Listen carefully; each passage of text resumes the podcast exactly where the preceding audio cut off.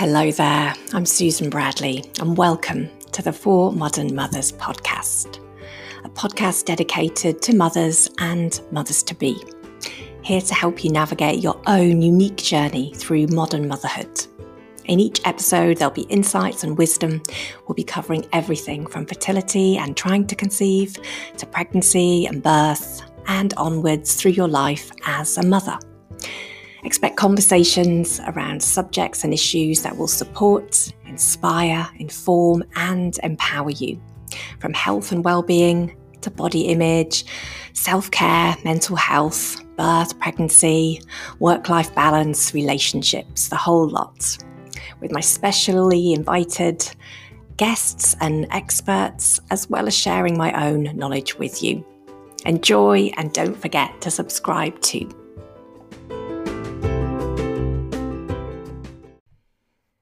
Welcome everybody to another episode of the For Modern Mothers podcast. And in this episode today, I wanted to talk about the idea of being, as a mother, as a human, perfectly imperfect. And this is something that has come up this week. Um, last week, actually, I was finishing um, my new um, online postnatal early motherhood course, The Truth About Early Motherhood, and this idea of perfectionism and being good enough and the challenges of motherhood and striving to be the best mother you can be for your baby, for your child. And also, this came up and often does with one of my coaching clients too. And it is so common um, for mothers to have this idea that they need to do more, they need to do better, that they need to be perfect. And it isn't just mothers, it's as humans. It can often be from our childhoods that we strive to be perfect, perfect at something, perfect at playing an instrument, perfect in the way we look, perfect in the way we do things, in a sport, in our, you know, maths, in our writing, in whatever it is, this idea of perfectionism. And that kind of sets us up to fail. So that isn't helpful. And it is really common through going through the challenges of having a baby, having a child, having more than one, um, that we want to do the best for our children. Of course, we do. But this then causes us so much anguish and worry and anxiety because we're trying to achieve some kind of mythical perfectionism. If we could just do a little bit more, if we could just do this a little bit better, then that would be caring for our child better. Um, and that ongoing worry um, wears us down. It's really, you know, understandably really kind of stressful that we're always striving and challenging. And that idea of always striving and challenging and trying to get somewhere is just somewhere that does not help us as as humans. It just causes stress, and that stress causes, um, you know, nervous system responses. It, it wears us down. It can cause problems with our immune systems and all sorts of things. So, having this idea of not striving for this perfection, I think, is is really important to know that other people struggle with it too also valuable and then also to learn and think about some ways of of coping with this of dealing with it of recognizing it and doing something about it so that you're not having that striving for perfectionism all the time so this is what today's podcast is all about so that i want you to know better about this idea of perfectionism and also this concept of the good enough mother which is like a psychological principle. Um, so you can understand that better.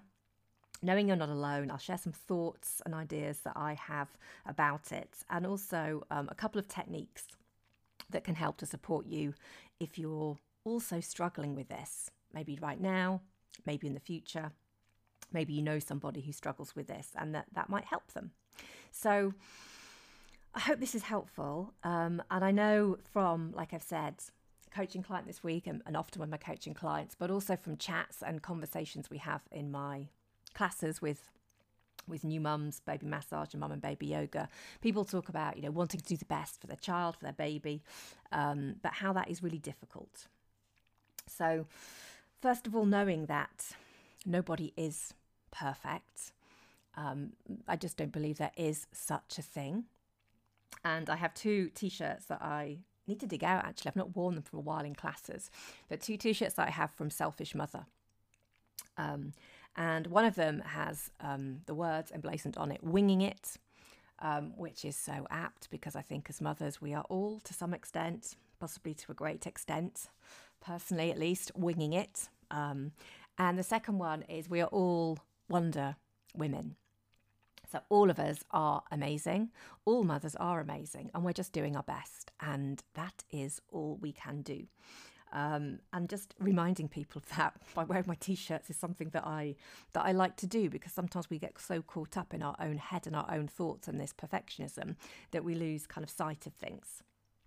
So first of all, I want to talk about this idea of this the good enough mother. And this is a a really powerful idea and comes from psychology of motherhood and it comes from the 1950s actually this phrase was coined the good enough mother a psychologist called donald winnicott coined this phrase in his writing and in his research of the good enough mother and he saw that aiming to be this perfect mother was not only actually unnecessary, but it was actually harmful. That you don't need to be the best mother. It's not a competition. And in order to raise your child well, you simply need to be good enough. And that can be hard because some women feel that good enough is not acceptable because it sounds like you're settling for something, that it could be better and they're working hard at the job of motherhood and they've made sacrifices because we all do. So, shouldn't the results be better than just good enough? But Winnicott's idea is less about aiming for a low bar and more about accepting the fact that you can only do your best. You can only do your best, and you can only do your best given the situation you're in and the time and resources that you have in that exact moment. And that is all you can do. And I really, really strongly believe that. So, one of the markers of psychological well being is being able to accept that no one is perfect. And even if your child is perfect, your baby is perfect in your eyes, he or she may grow up to struggle themselves at school or, you know, struggle with a test or an exam or not be good enough at, I don't know, as a ballet dancer or a certain instrument that they wanted to play in the Philharmonic Orchestra, but they, they didn't quite get there. Who knows? Who knows where that will take us? Maybe um, your child is a bad sleeper.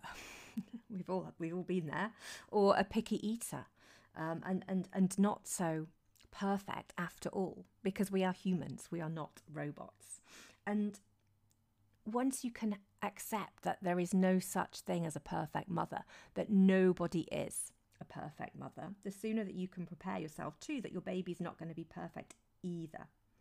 So rather than this goal, having this goal of being this flawless, this perfect mother for your child, aiming instead for compassion and authenticity when you're with your baby, your child, your family. And this idea of being an imperfect parent and a good enough parent, because an imperfect parent is a good enough parent, that is the person your baby's going to love and feel safe with and cherish. And then you are modeling that behavior to your child that that is okay.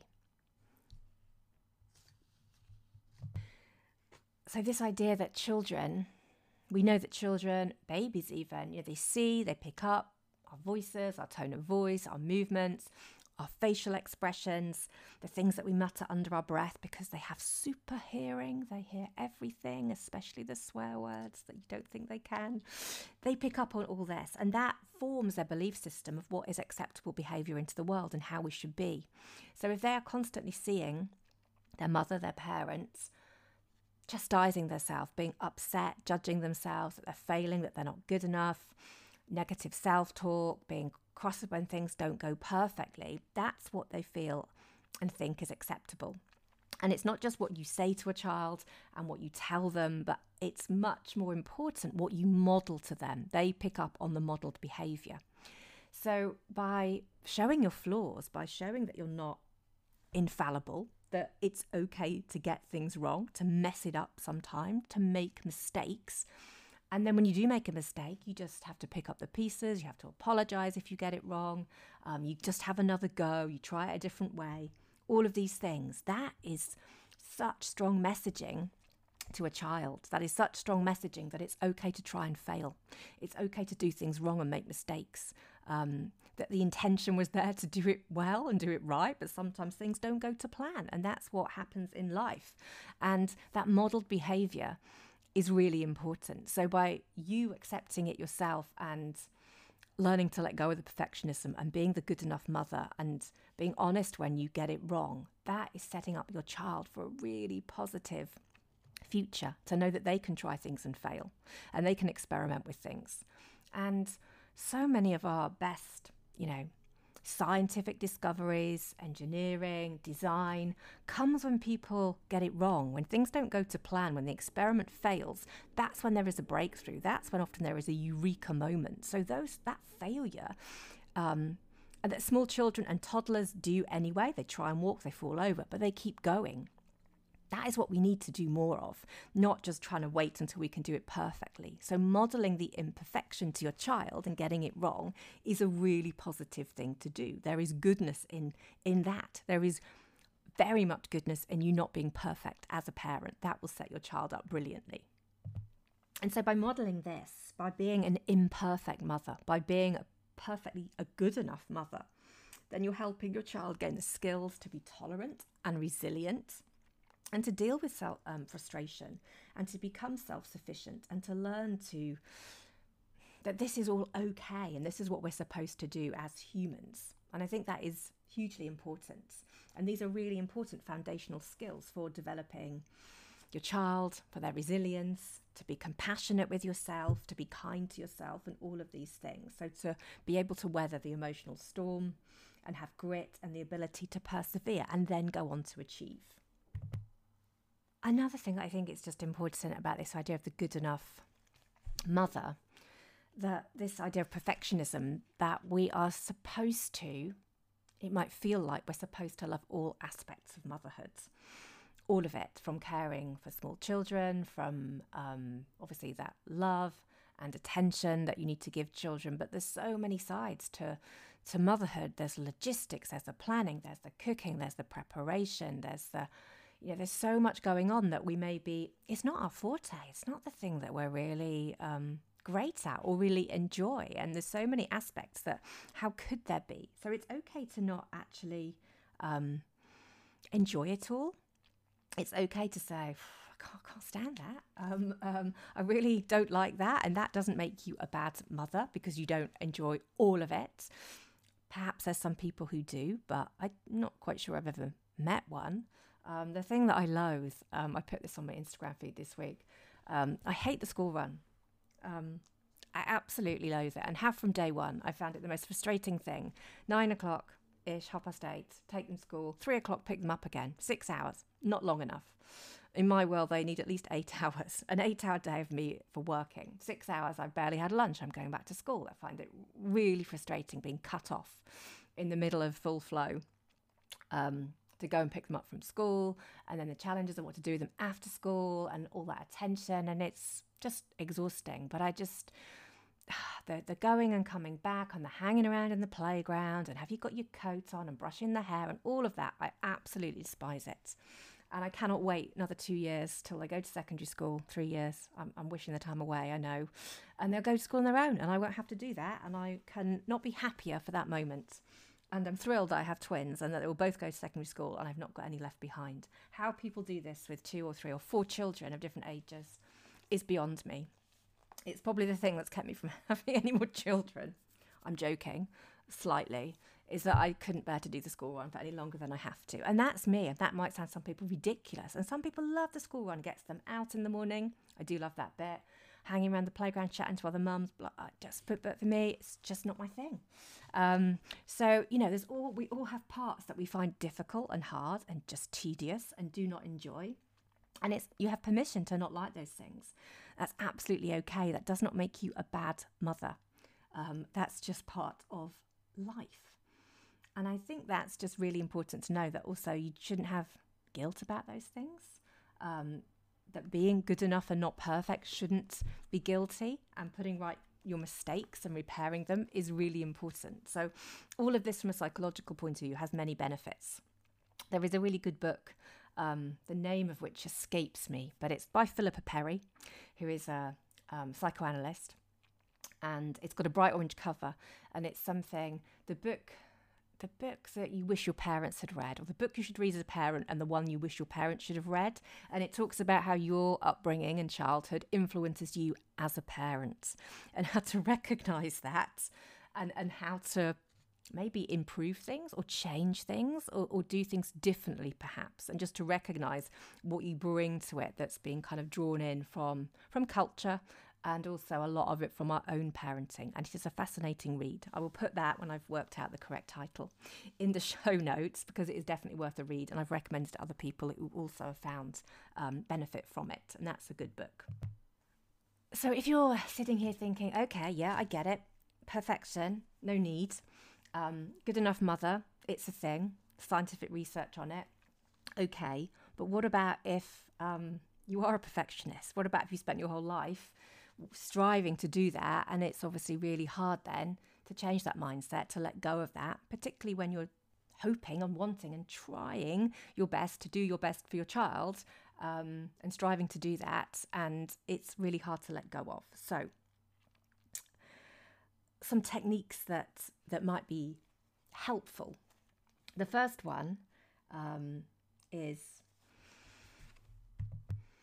is to kind of just reflect on on that, reflect on yourself as a mother, reflect on that idea of perfectionism, reflecting on that idea of being perfectly imperfect, reflecting on that idea of the good enough mother. And how does that feel to you? Can you recognize, can you look back, can you see times? Could be today, could have literally just happened, could be at some point, um, or maybe in the future you can imagine that that is something that you want to be perfect, that that that you might struggle with or you have struggled with, and you can recognize that. And maybe you can recognize where that came from. Maybe you can recognize that it came from influence of when you were a child. You remember your parents doing that, or you remember, or that you have um, friends or family members that have children, and and and maybe there's a recognition that that's what they do with their children, and you're somehow trying to do the same and keep up with them. Maybe it's somebody you follow on social media.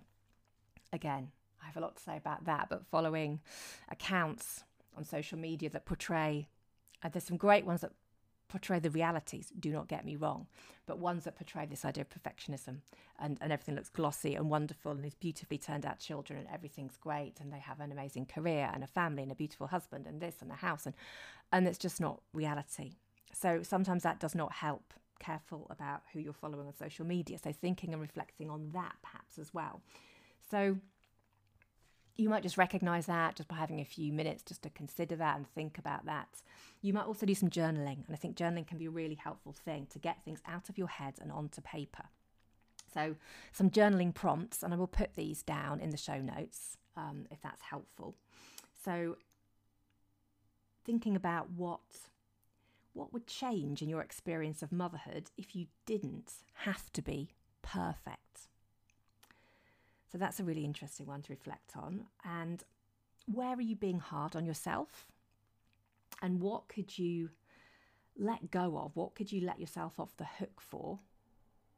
And then what stops you from doing that? What stops you letting yourself off the hook? Considering that too, journaling about that, sitting maybe for a few minutes on each of those things, just taking the time just to get out of your head what your feelings are about that. That can be a really powerful thing. And then, so journaling, the first thing, reflecting and journaling. The second thing is, I think, just considering and looking at the people you surround yourself with. So, the people that you meet up with, the other mums, the family members, how supportive or not are they? Are they feeding into this idea of perfectionism and striving and always trying to do all the time? Or are they very supportive of the flaws and the failures and the perfectly imperfect and the good enough mother?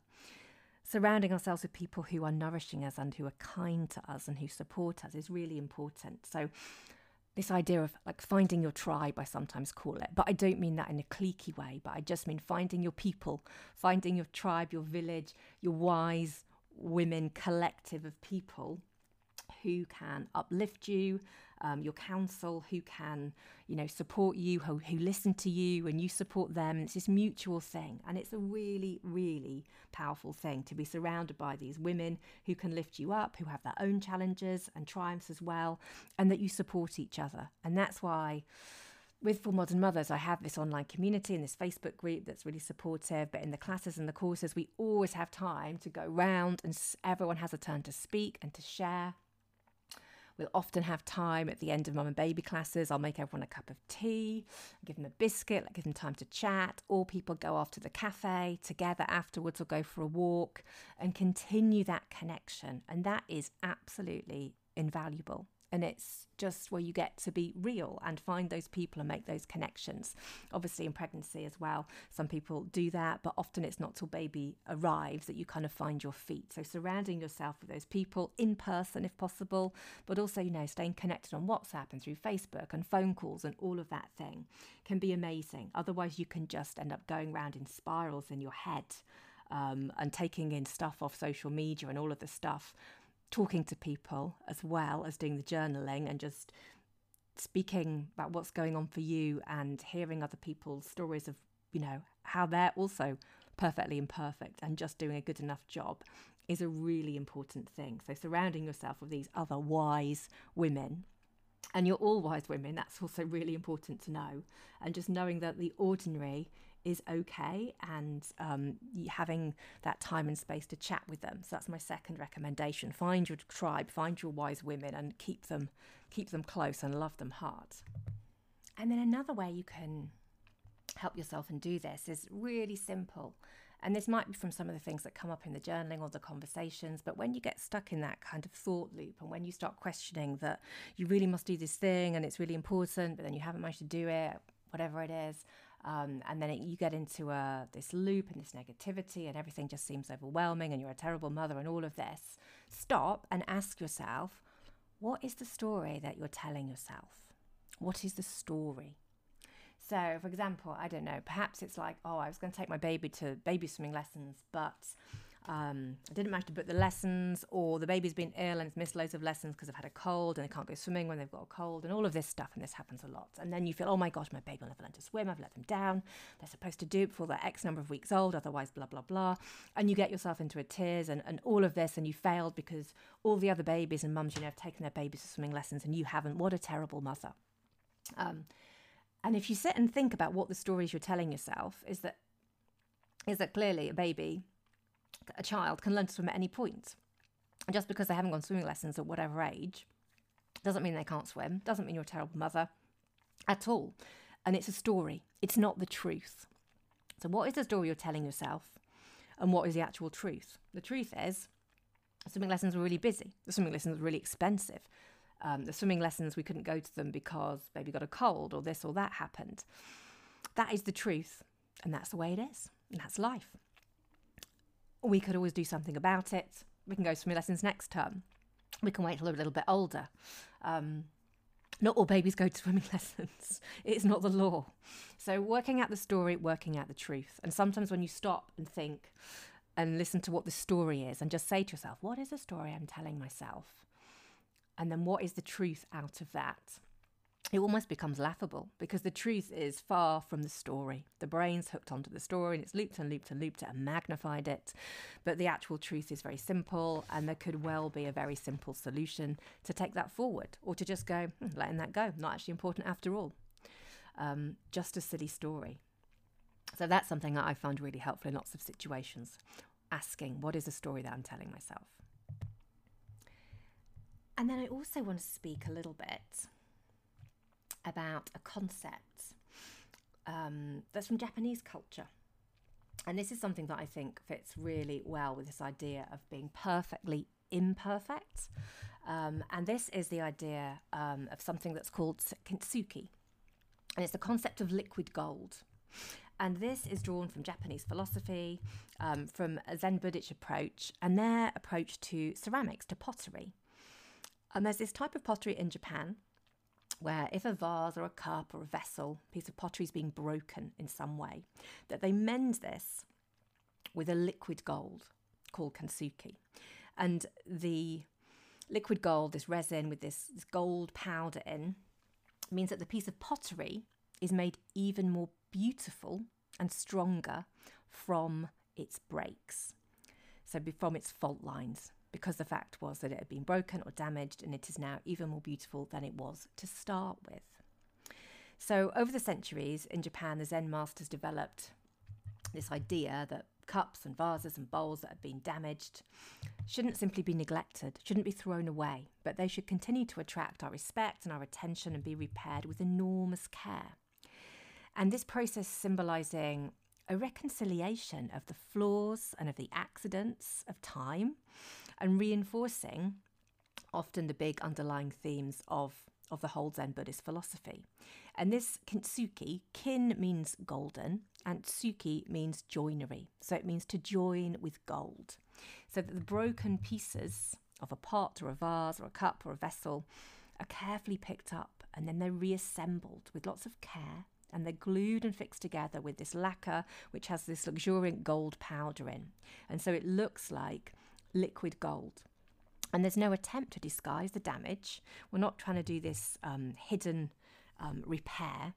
The point is to render that the fault lines are beautiful and strong. There's these precious veins of gold that are there to emphasize the breaks. And they have a philosophically rich merit all of their own. So, this idea of kintsugi, a method that doesn't disguise the damage, it makes something properly artful and beautiful because of that. And it's all part of an overlying Zen idea of something called wabi sabi or wabi sabi. I can never pronounce that, which cherishes, again, Japanese, cherishes that what is simple and unpretentious and aged, especially something that has a weathered or a rustic quality. And I think this is particularly important in culture and in age where we value above other things um, youth, perfection, the new, the flawless, um, the Beauty Myth book um, by Naomi Wolf is a is a great read um, on all sorts of theme about that. I'll put that in the show notes. That is going off topic slightly, but anyway, dropping it in. Um, but in an age that worships this idea of perfectionism and youthfulness and newness, this ancient art, this Japanese art of kintsugi, retains a particular wisdom, I feel. And it's really applicable to our own lives as much as it is to a broken teapot or a vase. So, this analogy for ourselves that often at times we may feel broken or shattered or wounded in different ways if we're able to find ways to alchemize, to work with the, the wounding, to work with the pain, the discomfort, to bring our own version of liquid gold, then we can become even more beautiful and more um, have more strength as well. And I think that analogy is a really powerful one. The care and the love expanded from the shattered pots to lend us a confidence to what is, to respect and to honour what is scarred or vulnerable and imperfect, and bringing that in to ourselves and to those around us. And on that theme of liquid gold and having that sense of shatteredness and and and using that in a powerful and a positive way. I also wanted to share with you some song lyrics. So this is a little piece of a song by the poet and the songwriter and the performer Leonard Cohen from his song Anthem. And these are truly beautiful. The birds they sang at the break of dawn, Start again, I heard them say. Don't dwell on what's passed away, or what is yet to be. Are the wars they will be fought again, the holy dove she will be caught again, bought and sold and bought again. The dove is never free. Ring the bells that still can ring. Forget your perfect offering. There is a crack, a crack in everything. That is how the light gets in. And so I want to end this episode with the final kind of practice, a final kind of technique that I hope is helpful and beneficial. And that's a little guided um, meditation, which is based on this idea of perfectly imperfect, of, of liquid gold, of of letting the light in. So if you have the time now to do this meditation, to listen, to sit somewhere comfortably, quietly, then please do that. If you need to come back to it later and pause this and come back when you've got about 10 minutes, then that would also be amazing. So, just taking the time to get comfortable, to get settled for this meditation. And you might be seated, you might be lying down, it really doesn't matter. Sitting in a chair, sitting on the floor, just be comfortable. Just be comfortable, whatever that means to you right now. And this meditation on the theme of, of liquid gold, of welcoming and inviting in the light through the cracks, welcoming the light. Liquid gold is golden light and energy into ourselves. And even though our we might feel darkness, knowing that from that darkness there is an opening, an invitation to move into the light, into a new day, into a new moment, into a new phase of our life.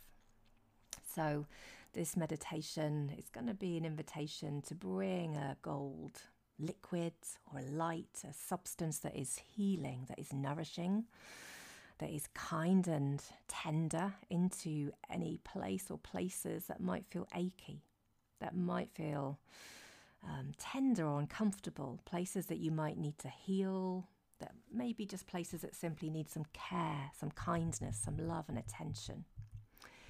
So just allowing yourself to be comfortable, making any movements and adjustments that you need to do. You might have a blanket wrapped around you or over you, some softness around you.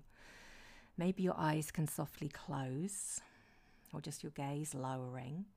And just take a moment just to settle, just to drop in, to feel the support beneath you of the chair or the floor, wherever you are, whatever that is. And just seeing if you can have a little bit more softness and ease in your body, just melting away any unnecessary holding or gripping. And just letting your breath settle and be easy and soft and fluid letting there be a softness through your shoulders, around your chest, through your tummy, just so your breath can flow effortlessly. Breathing in and breathing out. And I'm going to guide you through uh, this meditation, this visualization. And you can always do it at your own pace. And you can come back to any places if you want to, I'll give you that invitation towards the end.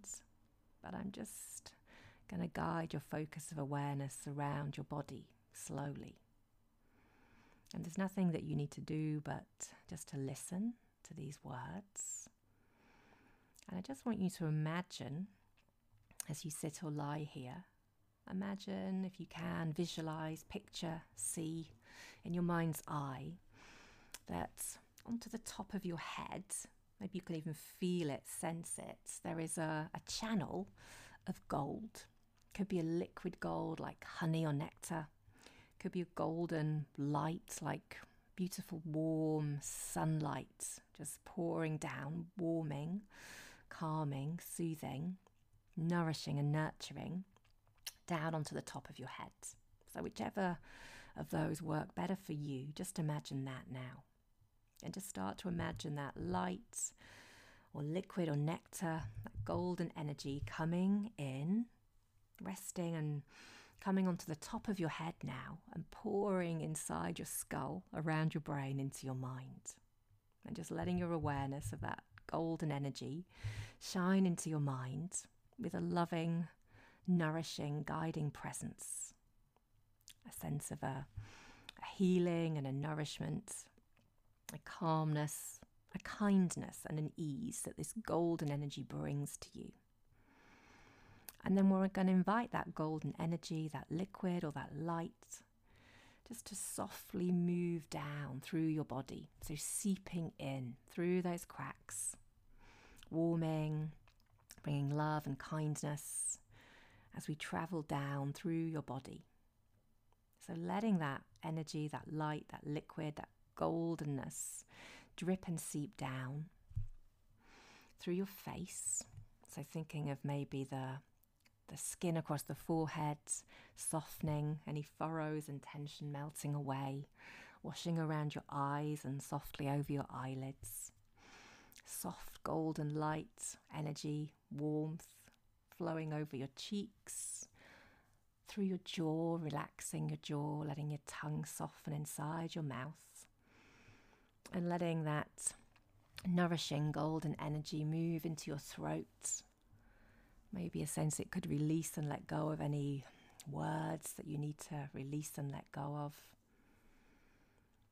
And then as it lights up, as it warms and brings that golden energy through the neck, letting this loving golden liquid, this light, move down through your shoulders, washing away any tension, this nourishment, this kindness, this ease, softening your shoulders and moving down through your arms. So, letting this golden energy move down through your left and your right arm, across the upper arm, down past the elbow, down through your lower arm, right into your wrists.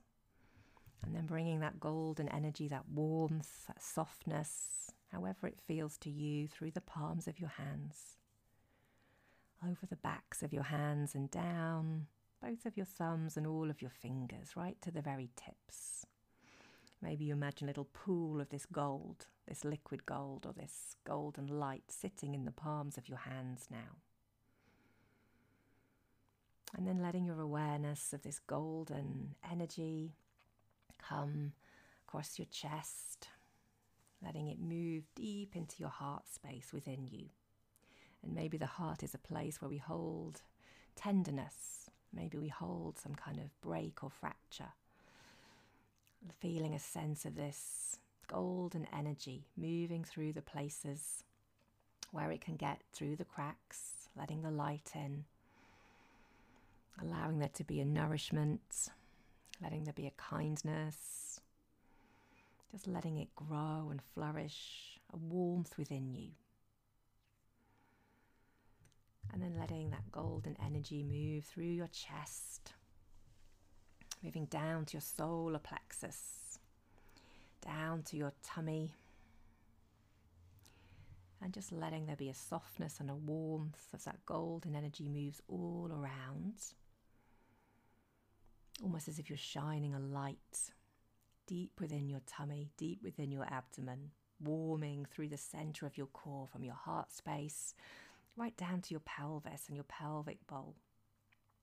Maybe as you have a few breaths here, soft and easy, letting your awareness travel down behind your navel, behind your belly button, and this loving golden energy, this warm liquid or light is nourishing and nurturing all around the bowl of your pelvis, bringing in warmth deep into your womb space, having this central golden warmth within you having a sense that every cell, every particle of your body is getting filled and surrounded, imbued with this warmth of this golden energy. Coming all the way down around your pelvis, right to the tip of your tailbone. And as your tailbone, this grounding cord, this energetic presence at the base of your tailbone, right down into the earth, grounding you, keeping you centered and rooted.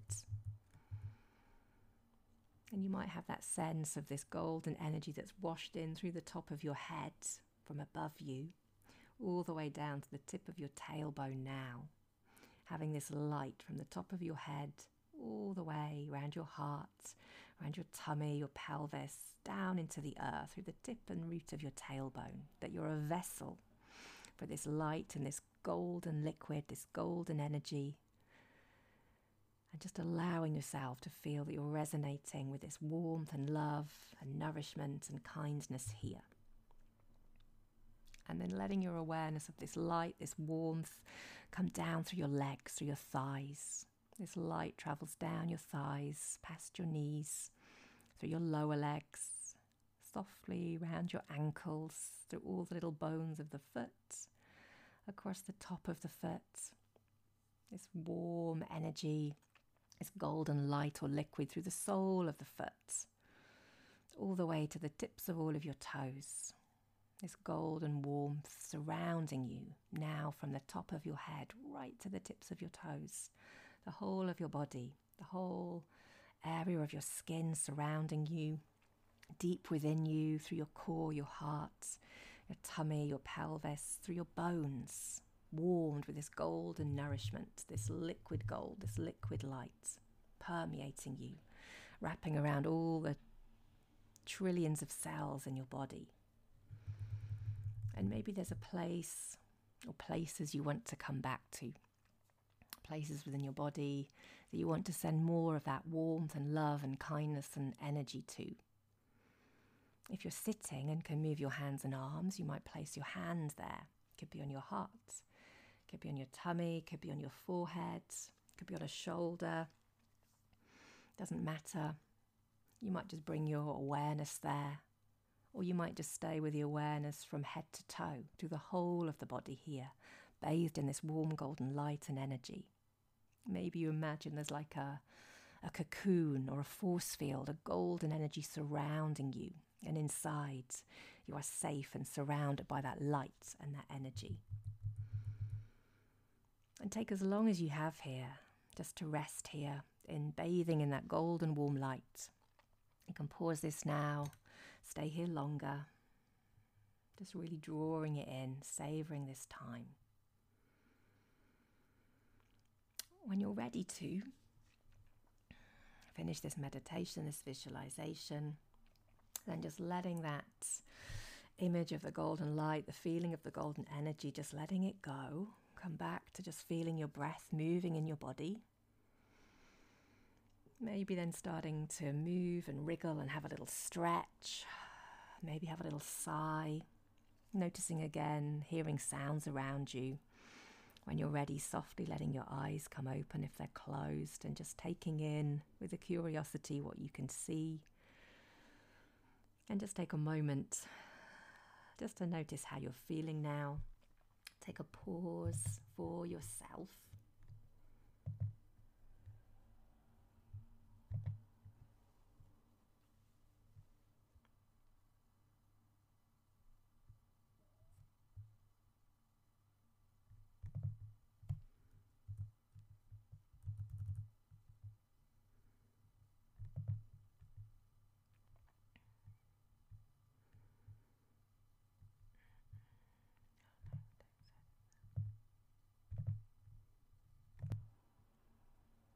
And have a great rest of your day. Thanks so much for joining me on today's episode, everyone. Take good care. Bye.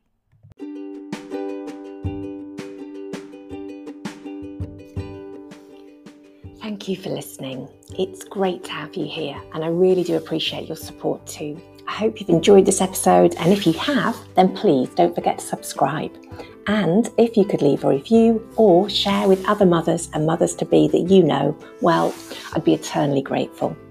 You can join me as well on my online platform at www.formodernmothers.com, where you'll find show notes and lots more goodness and resources all about thriving and making your own unique path as a mother in the modern world, as well as details of all my programs, online courses my classes and coaching packages too. And do follow me over on Instagram too at For Modern Mothers or on Facebook and be part of my social community. I'd love to connect with you there. Take care, amazing woman.